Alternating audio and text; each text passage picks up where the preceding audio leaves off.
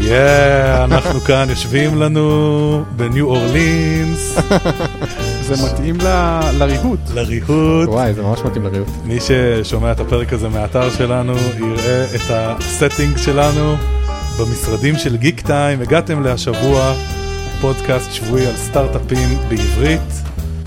היום אנחנו מדברים עם יניב פלדמן מגיקטיים, אחד המקימים של גיקטיים. גיקטיים זה אתר ישראלי שמסקר טכנולוגיה, קצת כמו TechCrunch. גיק טיים זה האתר ללא ספק הכי מפורסם בארץ שמסקר סטארט-אפים. אה, יניב אמר לנו היום שיש להם יותר ממיליון מבקרים בחודש, שלדעתי זה מדהים, ואנחנו ממש נשמח לשמוע את הסיפורים של יניב על אה, איך הם בנו את גיק טיים ולאן גיק טיים הולכת, ובכלל את דעותיו על האקוסיסטם הישראלי. אה, אחד הרעיונות שאני יותר מחכה להם, כי אני חושב שיניב יושב באחד ממרכזי העצבים של אחד מהאקוסיסטמים הכי מצליחים של סטארט-אפים בעולם. ההגדרה של עצבים זה... שזה... אני חייב לציין שלשותפה שלך יש על הדלת אה, terms of use של מי שרוצה להיכנס מי שרוצה להיכנס לחדר, כן. הוא צריך לבוא עם שוקולדים. שוקולד, וויסקי או מסטיקים, כן. אז אנחנו עם יניב מגיקטיים, אנחנו הולכים לדבר על גיקטיים as a startup, כאילו מה ה vision, מה אתם עושים, אה, קצת על איך זה התחיל, אה, ועל עוד אינסוף, אה, על עוד מלא דברים. אה, מה העניינים יניב? מצוין, מה שלומך? בסדר גמור. כן? אה, מותש, עובדים קשה. יש לנו השקת מוצר עוד חודש. וואלה. מה אתם משיקים? את, אה, אנחנו עושים רילאנץ' לאתר באנגלית, לגיקטיים.קום. בגיגטיים.com, כן. למה זה רילונץ'? גיגטיים.קום התחיל לפני קצת יותר משנה, אחרי שחצי קהילה פה נדנדה לנו שאנחנו חייבים לעשות אתר באנגלית. התחלנו במקור בעברית, אה, כי חשבנו שזה מה שצריך פה בארץ, והרבה מאוד זמן נדנדו לנו לפתוח אתר באנגלית. אה, וכשעשינו את זה לפני שנה, אה, רצנו כמה חודשים באוויר עד שהבנו בעצם שהבעיה שאנחנו מנסים לפתור עם האתר באנגלית היא בעיה הרבה יותר גדולה אה, ממה שאנחנו, מה שאנחנו פותרים בפועל. התחלנו בעצם לכתוב על סטארט-אפים ישראלים במטרה ליחצן את מה שקורה פה לעולם, מהמם. כי חשבנו שזה לא נעשה מספיק טוב. אה, אבל אז הבנו שבישראל הבעיה הזאת היא מאוד מאוד קטנה ביחס להרבה מאוד מקומות אחרים.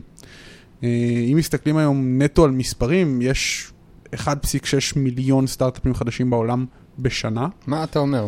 1.6 מיליון. כן. מדהים. אה, ראית את זה על גרף? כאילו כמה זה היה לפני שלוש שנים? אה, יש עלייה מאוד מאוד משמעותית. אה, בגלל שאין לי גרף מדויק לעשות את זה, בגלל שמחשבים את זה, את המספר טק סטארט-אפס כאחוז ממספר הביזנסס שנפתחים בשנה בעולם, אז זה קצת קשה להראות את הגרף של הגדילה האקספוננציאלית, אבל הייתה עלייה מאוד משמעותית בחמש שנים האחרונות. אה, אבל החלק המעניין הוא, זה שנניח שהייתי אומר לך, אני אומר לכם, יש 1.6 מיליון חדשים בשנה, כמה מתוכם היית מעריך שנמצאים בארצות הברית? בהכירך, אתה יודע, את המשקל של כל מה שקורה בארצות 30 הברית. אחוז, 40 אחוז? 25 אחוז. נמצא. בארצות הברית, פחות אפילו. עכשיו, מתי פעם אחרונה שמעת על סטארט-אפ מוצלח שיצא מסינגפור, או מפינלנד, או מברזיל, וזה לא שאין. כמעט אף פעם. יפה, כי נכון. יש איזושהי בעיה ב- במדיה העולמית שמכוונת לקהל האמריקאי. היא סיליקון ואלי בייסט. לא, את הקהל האמריקאי מעניין מה שקורה אצלו בבק-יארד. כן. זה בסדר, כי זה הקהל האמריקאי. כן. אבל יש עוד uh, בערך שישה מיליארד אנשים, שבעה מיליארד אנשים בעולם. Uh, ומעניין אותם גם לשמוע מה קורה מחוץ לסיליקון וואלי, ואולי קצת לניו יורק. Uh, והבנו שבעצם לכל הסצנות הקטנות האלה, קטנות אני אומר במרכאות, כמו, כמו ישראל, uh, יש את אותה בעיה שיש לישראל, שזה להוציא את מה שקורה שם החוצה. יש להם, לכל אחד יש את הגיק טיים הקטן שלו, שמשרת את הקהילה שלו, אבל אין משהו שמחבר את כל הדברים האלה ביחד, וזה מה שאנחנו הולכים לעשות ברילנץ' החדש. מגניב. ולצורך זה גם גייסתם כסף? אה, היה פה גיוס, אבל. אנחנו אה, נדבר על זה במועד, אה, במועד מאוחר יותר. בתור מישהו שמכיר את הטקטיקות טיים- אולי גיק והאסטרטגיות. טיים יכתבו על זה. כן, אולי- מתישהו, יכתבו על זה, אבל כן, תראה, אחד מהדברים שאנחנו מסבירים תמיד לסטארט-אפים שבאים אלינו עם הודעות גיוסים וכל מיני כאלה, אנחנו אומרים, חבר'ה, תקשיבו, אנחנו נשמח בהחלט לכתוב ולפרגן, אבל בואו תחשבו קודם כל מה, מה אתם רוצים להשיג, מה המטרה שלכם. אתם עכשיו אה, אה, גייסתם כסף, גייסתם מיליון דולר, שלושה מיליון דולר, חמישה מיליון דולר. אה, מה המטרה שלכם עכשיו בלפרסם את הגיוס הזה? אתם רוצים עכשיו להביא יוזרים? אתם רוצים למשוך עובדים טובים לחברה? אה, אתם רוצים לעניין עוד משקיעים? כי אולי אתם רוצים להמשיך את הסיבוב או לבנות את הסיבוב הבא כבר? יש, יש מטרות שונות ובכל אחת מהמטרות האלה אתה בונה, אה, אתה בונה את כל המהלך השיווקי שלך והפיארי שלך בצורה שונה. ויש סטארט-אפים שבאו אלינו ואמרו אנחנו רוצים שתכתבו על הגיוס, אני אומר להם חבר'ה תקשיבו מה המטרה, אז אמרו סתם שתכתבו, שידעו, שישמעו עלינו. אני אומר להם חבר'ה תקשיבו אולי שווה לכם לשמור את זה כשתצטרכו, כי זה יעשה לכם את ה-PR של ההשקה שלכם הרבה יותר קל. זה יעשה לכם uh, את ה-PR של, uh, לא יודע מה, אתם רוצים לעשות איזשהו שינוי או איזשהו פיבוט או משהו כזה, ואתם רוצים להגיע לקהל כזה או אחר, אז להכניס את האלמנט של גם גייסנו כסף, אוטומטית מוסיף אה, איזשהו value לסיפור, אה, שעוזר ללא מעט אתרים ומדיות לקבל אותו ביותר הבנה וידידותיות. מעניין. אתה, אתה יודע מה, אתה, אתה נוגע פה בדיוק בנקודה שרצינו לדבר איתך עליה, וזה שיש המון סטארט-אפים שמחפשים PR. ואתה יודע, כותבים... PR זה הדרך הזולה ביותר להשיג הכל בערך. אז... תקשיב אחי, אני מחפש דירה. בבקשה. אז יש, יש מלא סטארט-אפים שמחפשים PR וכותבים אה, אימיילים לבלוגרים, לעיתונים, למקומות כמו גיק טיים. וזה היה ממש מעניין לשמוע אמ, איך זה נראה מהצד שלך. זאת אומרת, אני בתור סטארט-אפ, אני רוצה לכתוב לך, איך אתה רואה את ה, אולי את התפקיד שלך מול הקהל שלך, אה, כדי שאני אבין מה אני צריך לתת לך, כדי שתפרסם את הסיפור שלי. תראה, אני יכול להגיד לך, אני, אני אענה לך על זה משני, מ, אה, משתי זוויות שונות. אה, הזווית אחת זה הזווית של עיתונאי טכנולוגיה טיפוסי, והזווית השנייה זה הזווית של גיק טיים, ואני אסביר גם למה זה זוויות קצת שונות. מעולה. הזווית של עיתונאי טכנולוגיה טיפוסי, מה שמעניין אותי, זה מה שמעניין את הקוראים שלי, זה מה שיביא לי הרבה כניסות לאתר, ואתה צריך לגרום לי לחשוב שלכתוב על הסטארט-אפ שלך יהיה מספיק מעניין בשביל להביא לי קוראים. זה ה... בוא, בוא, בוא נפתח את זה, מה מביא לך קוראים? זאת אומרת, מה, מה גורם להרבה כניסות לאתר? בוא תפרק את זה, תנסה לפרק את זה קצת.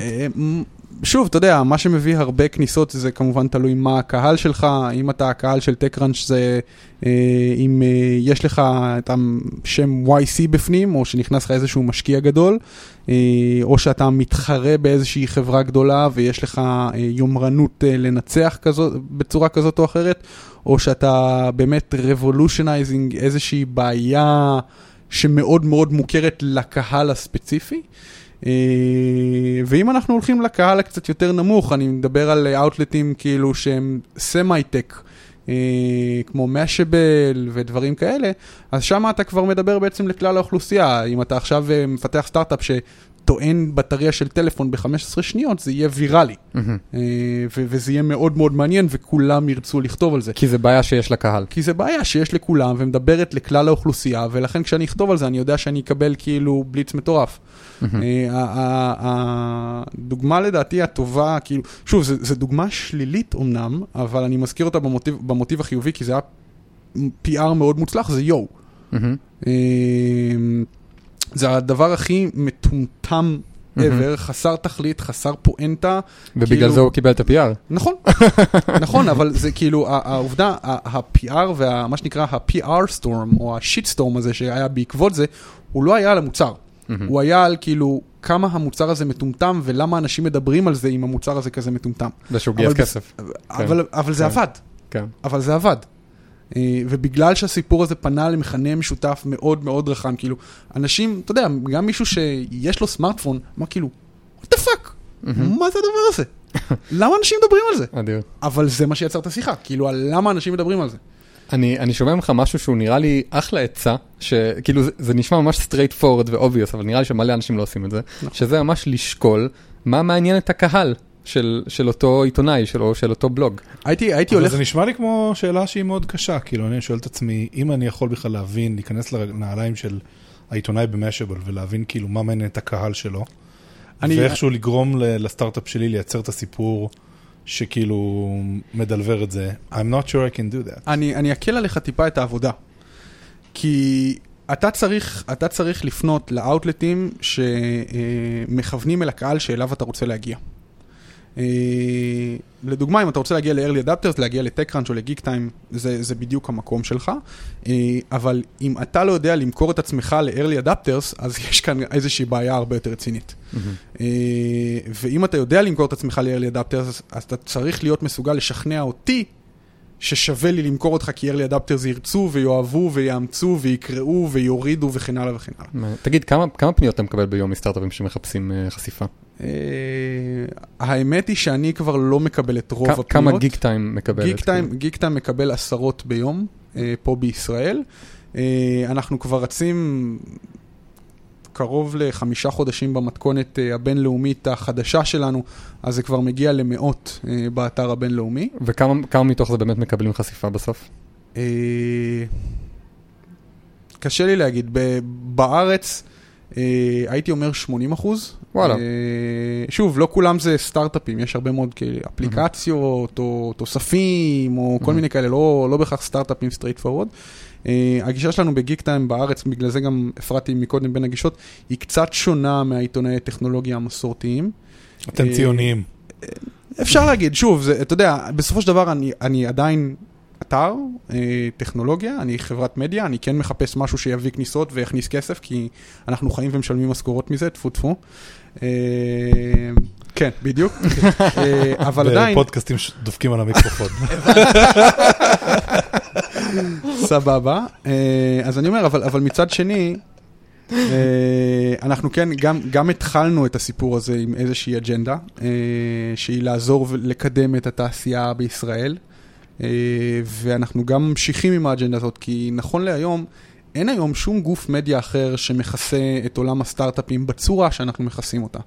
אה, יש לנו חברים מאוד מאוד טובים בגלובס, בכלכליסט ובדה מרקר, אה, שעושים עבודה מאוד מאוד יפה עם הצד הפיננסי, ויש להם גם כל מיני סקופים מדהימים, אה, אבל אם אתה מסתכל על מישהו שמכסה דברים בצד הטכנולוגי של המוצר, אפילו בצד הניתוח, אתה יודע, שאתה אומר, יש כאן עכשיו איזושהי אפליקציה חדשה, יש 13 אפליקציות אחרות, אבל זה עושה את זה יותר טוב, או שלא, אין דבר מהמם. כזה בארץ.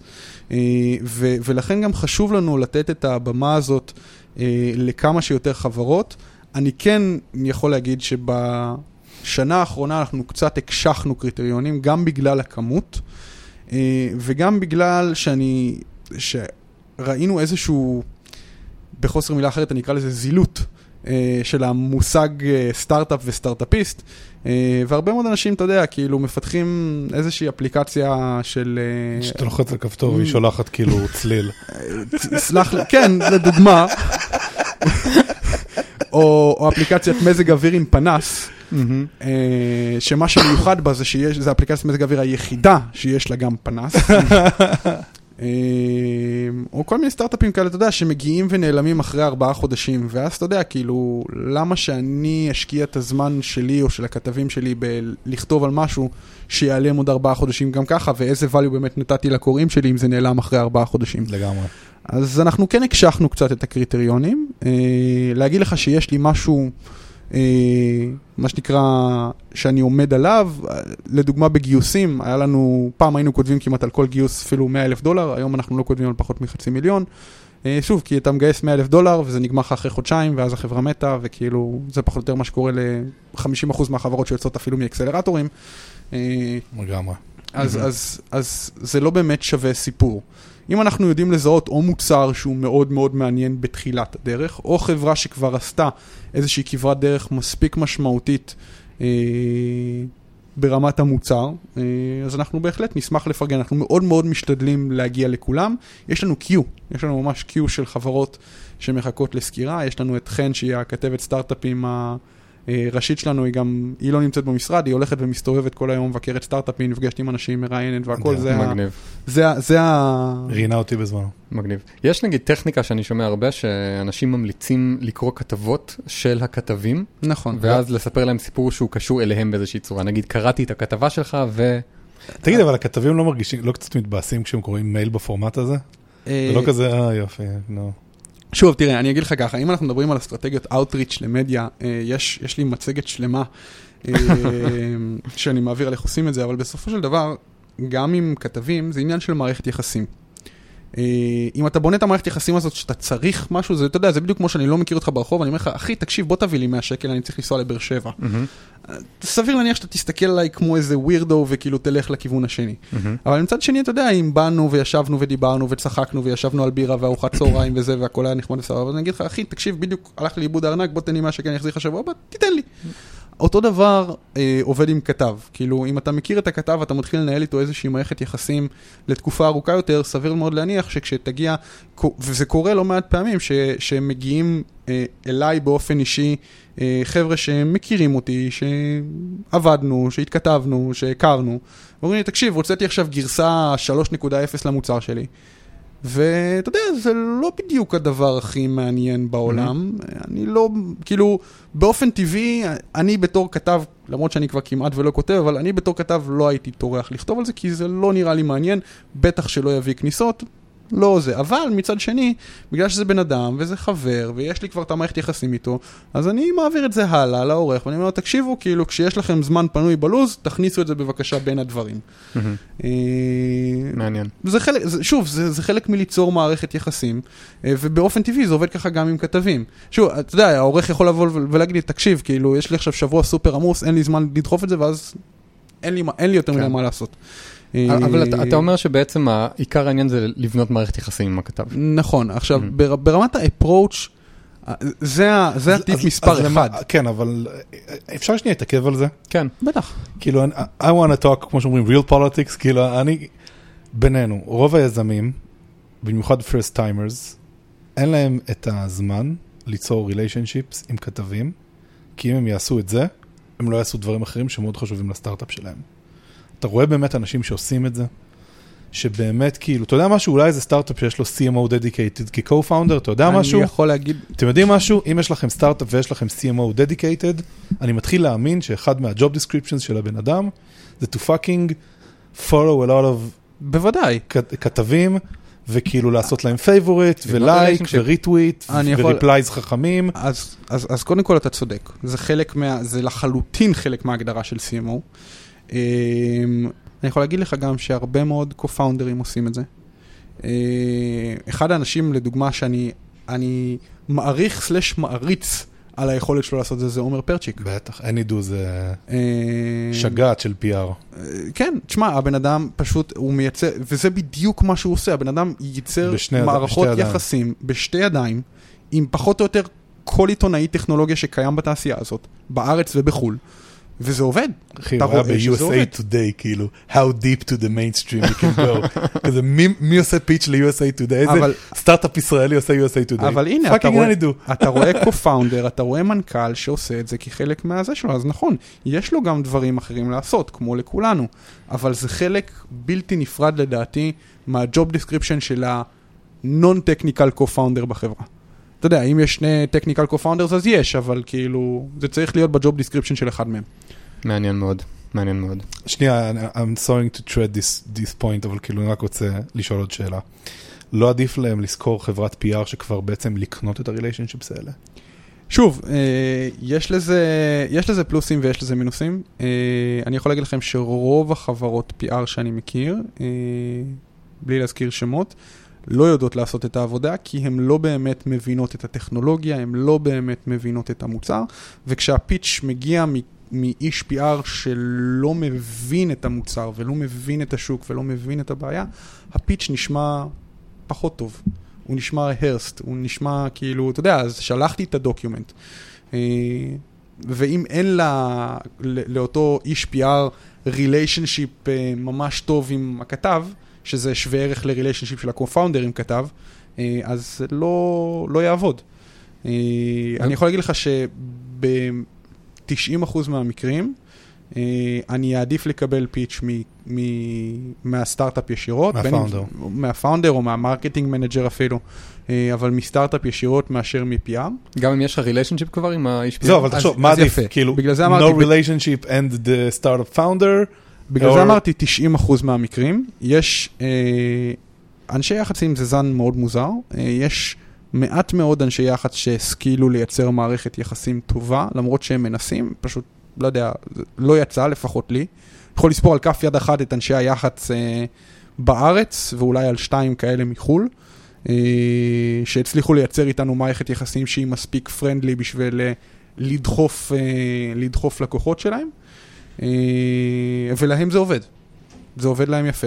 מעניין. אה, גם דברים שהם... אה, גם דברים שהם פחות מעניינים, אז אנחנו נוטים להתחשב יותר. זה לא אומר שאני אכניס כל דבר, אבל נוטים להתחשב יותר.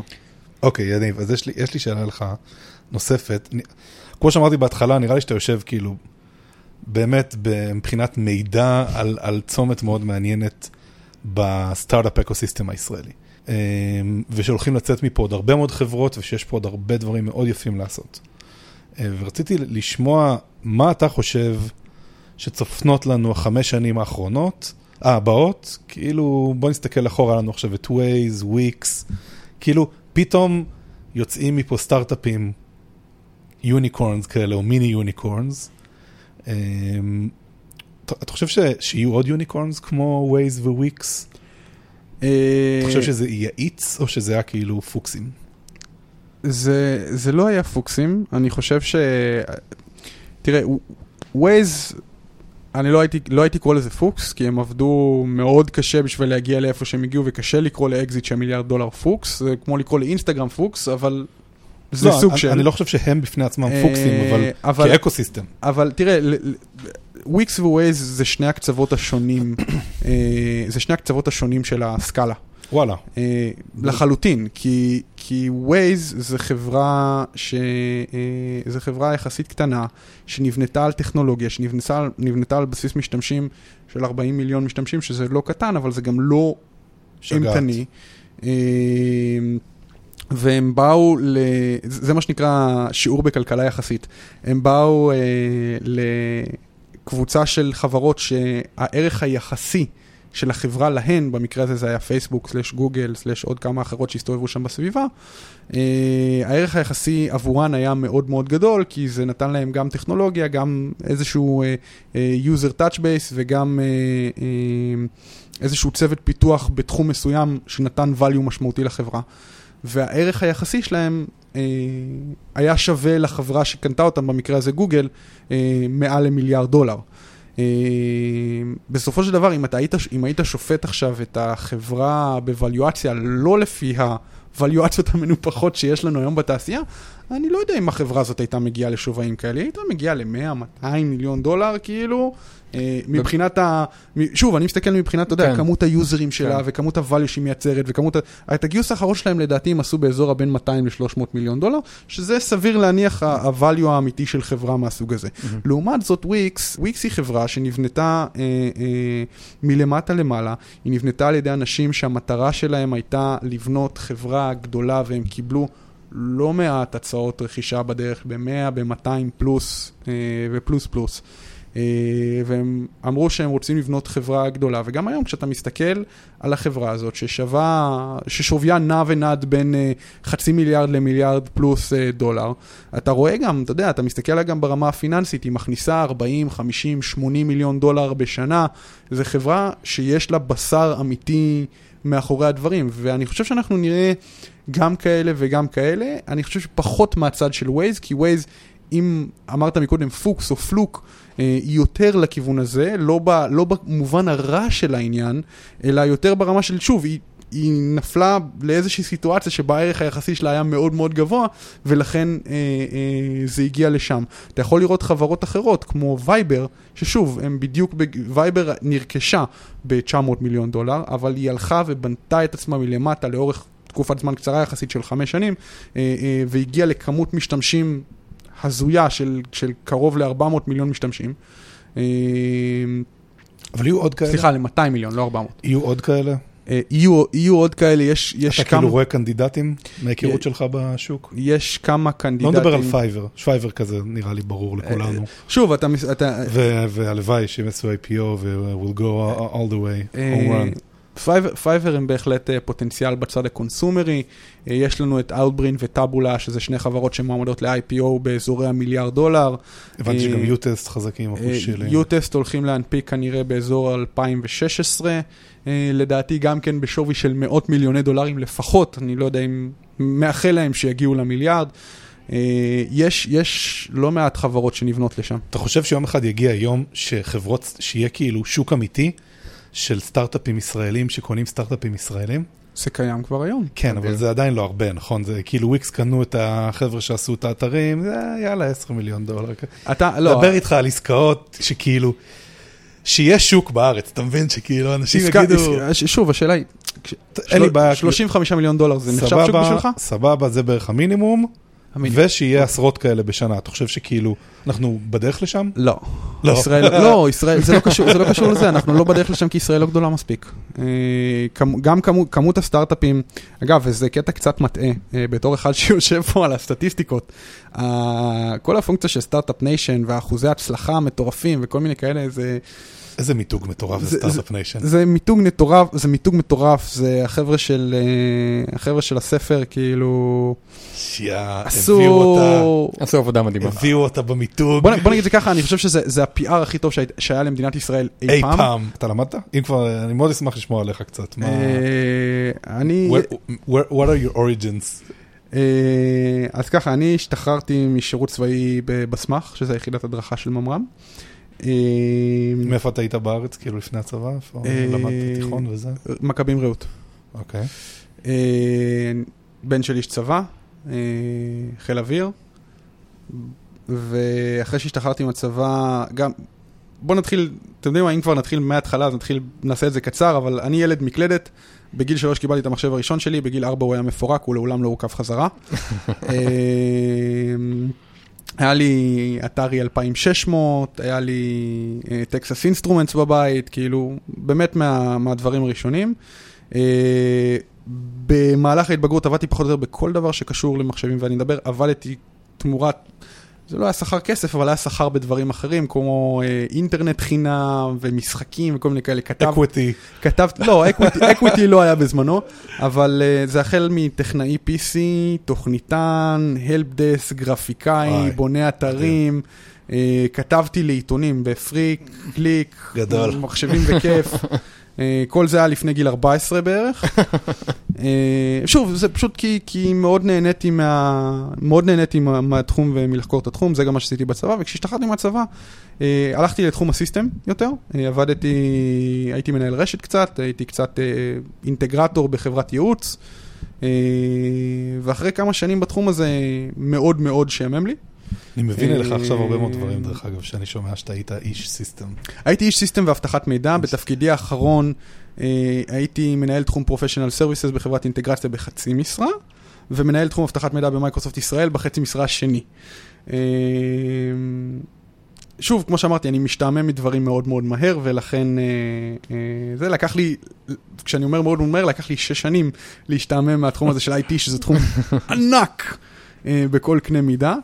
אה, ואז באמת התחלתי לחפש משהו אחר לעשות, ובסופו של דבר התמקדתי, נפלתי על תחום הסטארט-אפים, אני אחסוך את כל שאר המסע, ונורא נורא רציתי להיכנס לסטארט-אפ ולעשות סטארט-אפ, אבל לא היה לי רעיון ולא הכרתי אף אחד. אז אמרתי שהדבר הכי טוב שאני יכול לעשות זה לפתוח בלוג, כי אז זה גדול. נותן לך גישה לכולם, זה אדיר. נותן לך כניסה חינם לאירועים, מדהים. וזה, אה, וזה היה המטרה שלי, המטרה שלי פשוט היה להכיר אנשים ולייצר איזשהו נטוורק מספיק חזק, שכשאני ארצה לפתוח סטארט-אפ או לעשות משהו, אז, אז יהיה לי את הג'אמפ through הזה. אדיר. אה, ובסוף הבלוג הפך להיות הסטארט-אפ. אה, כן, כן, שוב, זה, סיפור, אה, נורא מצחיק, כי אה, בהתחלה כשאמרתי נכתוב את הבלוג הזה באנגלית או בעברית, ואז כאילו אנשים אמרו לי, אה, כאילו ראיתי שיש מלא, כי כולם קראו TechCrunch וכולם קראו, קראו את כל האתרים באנגלית, ואמרתי כאילו מה אני, מה אני אתן אם אני אכתוב עוד באנגלית, מה, מה יהיה הvalue שלי? ולא היה אף אחד שיעשה את זה בעברית, אנחנו פה נכון? מהנהנים בהסכמה. אני, אני אותם- מחשבות על הפודקאסט. זה בדיוק, זה בדיוק, נכון, זה בדיוק אותו דבר.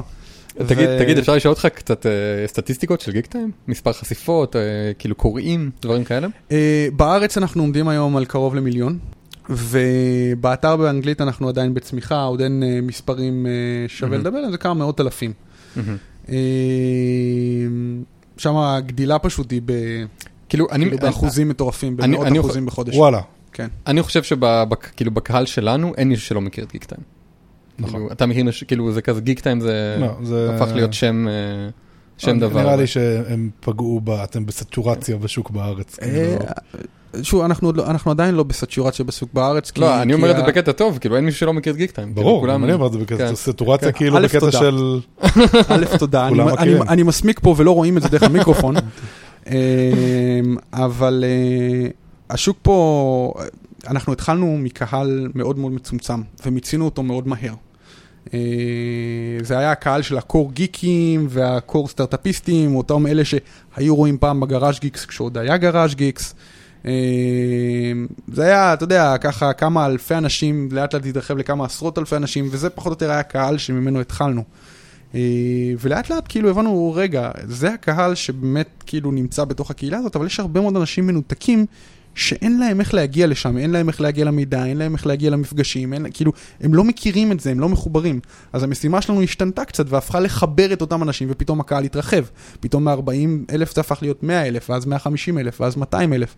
וכל פעם, אתה יודע, אתה מוצא עוד איזשהו קהל חדש. לדוגמה, ב...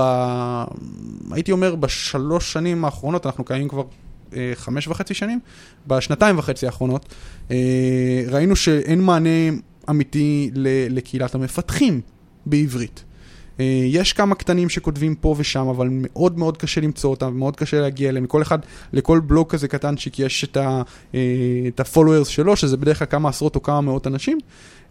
והתחלנו באמת קצת יותר לסקר את התחום, קצת לכתוב על חידושים ופיתוח. אנחנו עכשיו גם עושים סינדיקציה עם כמה תותחי על כמו ליאור בר-און, אה, אה, שכותב, ביום שבת פרסמנו מדריך שלו על אה, עשר דקות, רובי בעשר דקות, כאילו מדריך למתחילים לרובי.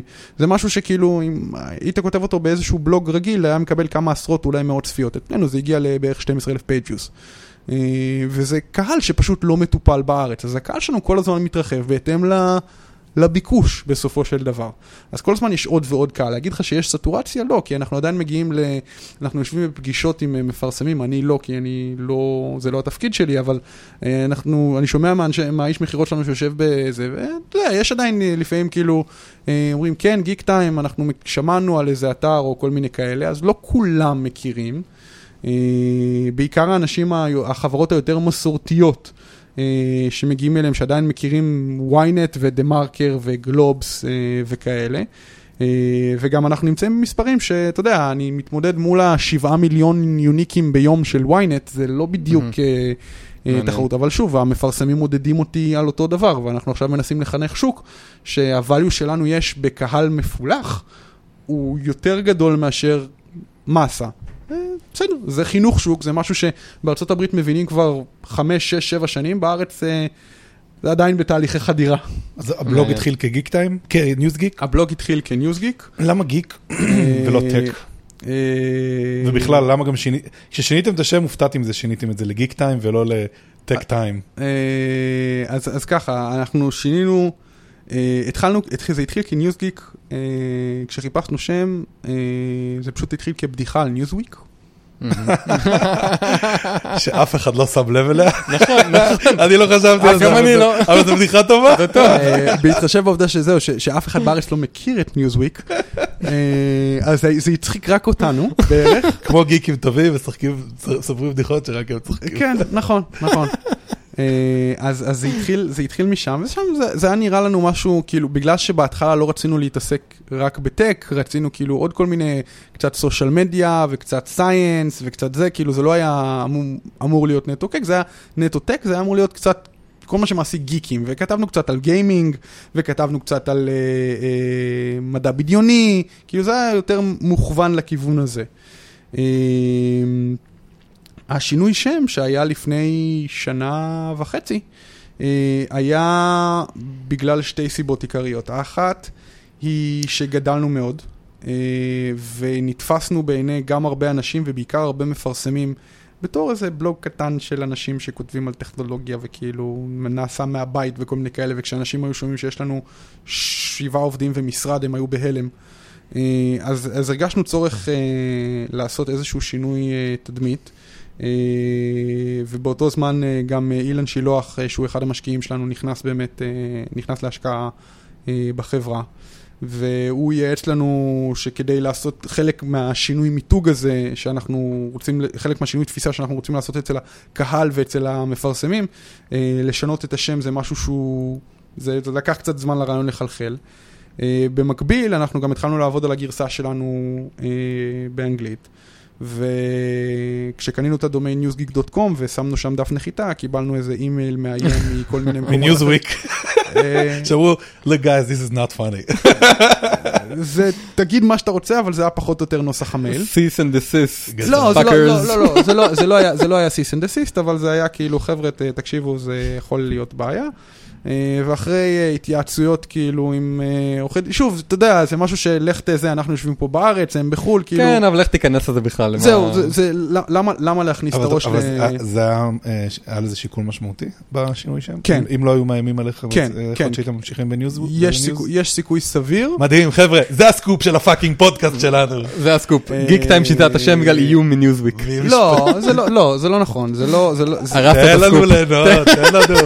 אנחנו היה- כמוכם, 20 סקופים ביום, אנחנו זה סקופ בעשר תוכניות. אוקיי, אמ, אז יניב, אמ, קודם כל אני רוצה להגיד לך תודה רבה.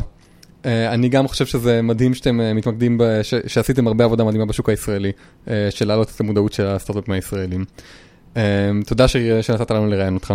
יש- אתם מחפשים עובדים? מחפשים... כן, למען האמת, כן, אנחנו עכשיו בגיוס עובדים מטורף. מה אתם מחפשים?